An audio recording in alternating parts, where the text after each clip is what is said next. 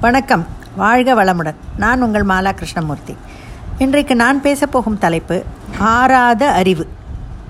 அனுபவம் அல்லது கல்வி மூலம் பெறப்பட்ட உண்மைகள் தகவல் விளக்கங்கள் அல்லது திறமைகள் போன்ற யாரோ அல்லது ஏதேனும் ஒரு விஷயத்தை அறிந்திருத்தல் கண்டுபிடிப்பது அல்லது கற்றல்.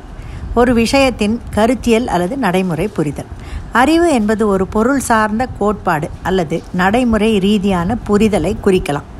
இது மறைமுகமானதாகவோ அல்லது வெளிப்படையானதாகவோ இருக்கலாம். அது அதிகமாகவோ அல்லது குறைவாகவோ அல்லது மரபு சார்ந்ததாகவோ அல்லது திட்டமிட்ட முறைப்படியானதாகவோ இருக்கலாம். தத்துவத்தில் அறிவை பற்றிய ஆய்வு என்பது ஒளிர்வுட் கோட்பாடு என்று அழைக்கப்படுகிறது. மெய்யியலாளர் பிளாட்டோ அறிவை நியாயப்படுத்தப்பட்ட உண்மையான நம்பிக்கை என்று வரையுறுத்தி குறிப்பிட்டுள்ளார்.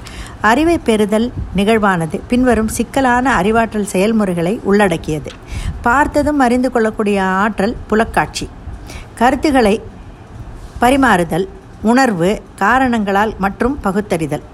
அறிவு என்பதை வகைப்படுத்தி உள்ளார்கள். அவை சூழ்நிலை அறிவு இயற்கை அறிவு அறியும் அறிவும் உணர்வும் கல்வி அறிவு எழுத்தறிவு ஆழ்மன பதிய பதிவறிவு பட்டறிவு மெய்யறிவு ஆகியவை. மேதாவிலாசம் என்பது தொன்னூற்று ஒன்பது சதவிகிதம் உழைப்பு ஒரு சதவிகிதம் உற்சாகம் என்று விளக்கியவர் தாமஸ் ஆல்வா எடிசன்.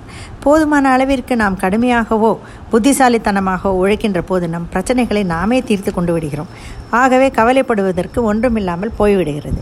கல்வி அறிவு அற்ற வேலையற்ற பலவிதமான கூட்டங்களின் சிந்தனை உணர்ச்சி நடவடிக்கைகள் ஆகியவற்றை கட்டுப்பாட்டுக்குள் கொண்டு வர நம்பிக்கை மிகவும் அவசியம். ஒரு தேசம் நம்பிக்கை இழக்குமானால் ஒரு தனிநபர் நம்பிக்கை இழக்கும் போது என்னென்ன விளைவுகள் ஏற்படுகின்றனவோ அதே விளைவுகள் தான் தேசத்திற்கும் ஏற்படுகிறது. ஏமாற்றங்கள் ஏமாற்றங்கள் அகல நம்பிக்கையின் நம்பிக்கையினை ஏற்படுத்துவதுதான் ஒரே வழி. நம்பிக்கை என்ற மந்திரத்தை பயன்படுத்துங்கள். இந்த பக்குவப்படாத அறிவை போக்க. பல நூற்றாண்டுகளுக்கு முன்னால் போப் எழுதினார் மிகுந்த அறியாமையில் உள்ளவர்களே மிகுந்த வன்முறையாளர்களாகவும் இருந்தார்கள். இவர்கள் இடம்பெறாத கட்சியோ கோஷ்டியோ குழுவோ இருந்ததில்லை.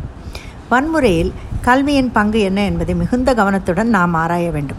பல சந்தர்ப்பங்களில் கல்வி அறிவு படைத்த தலைவர்கள் அறியாமையில் உள்ள மக்களை வன்முறைக்கு தூண்டிவிடுகிறார்கள். வன்முறையை தேர்ந்தெடுக்கின்ற தலைவன் தன்னுடைய நோக்கத்தை நிறைவேற்றிக் கொள்ள அறியாமையில் உள்ள மக்களையே தேடி பிடிக்கிறான் வரலாற்றில் நிகழ்ந்த கலவரங்களுக்கும் புரட்சிகளுக்கும் கல்வி படைத்த சமுதாயத்திடமிருந்தே தலைமை கிடைத்திருக்கிறது. வன்முறையில் ஈடுபடு ஈடுபடுவதற்கான மக்கள் சக்தி சமுதாயத்தில் உள்ள அறியாமையில் உழலும் மக்களிடம் இருந்தே கிடைத்திருக்கிறது. இந்த அறியாமையை கல்வியின் மூலமாகத்தான் போக்கவும் முடியும். வன்முறை பயமுறுத்தல் என்பது அறியாமையை ஒப்புக்கொள் ஒப்புக்கொள்ளுவதன் அடையாளம் என்பதை முதலிலேயே நாம் சொல்லிக் கொடுக்க வேண்டும். கற்றுக்கொள்வதும் கற்றதில் இருந்து பெற்றுக்கொள்வதிலும் பெற்றதில் நல்லதை பற்றி கொள்வதும் மற்றதையெல்லாம் விட்டு செல்வதுமே அளவுகோல். அறிவை அளக்கும் அளவுகோல். அறிவு ஆயிரம் சொன்னாலும் அனுபவம் பலமுறை பெற்றாலும் அதையும் மீறி அது நடக்கும். அதுதானே விதியின் இயக்கம். அதற்கு இல்லை ஒரு விளக்கம்.